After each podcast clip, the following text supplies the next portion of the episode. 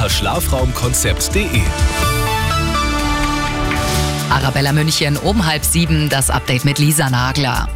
Die Streikwelle bei uns in München rollt weiter. Heute streikt die Frühschicht des Sicherheitspersonals am Münchner Flughafen bis 10 Uhr. Es dauert also bei den Kontrollen deutlich länger.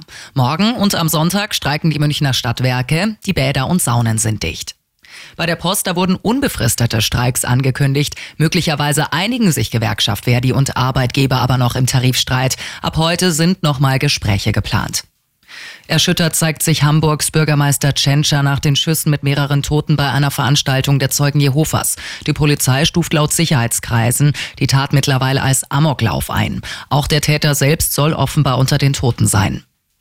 München feiert an diesem Wochenende wieder grün. Zum St. Patrick's Day ist die Innenstadt wieder fest in irischer Hand. 40.000 Besucher werden zur großen Parade und dem anschließenden Fest am Sonntag auf dem Odeonsplatz erwartet. Schon morgen gibt's dort irische Musik und Essensstände. Und noch die gute München-Nachricht. Die große Boulder-Unterführung in Ramersdorf nimmt Form an. Aber es fehlt noch Geld für die riesige Rosi, wie sie genannt wird. Heute startet eine Crowdfunding-Kampagne für die Kletterunterführung an der Rosenheimer Straße. Immer gut informiert, mehr Nachrichten für München und die Region wieder um sieben. Und jetzt der zuverlässige Verkehrsservice mit dem Morgenhuber. Es ist zweieinhalb sieben auf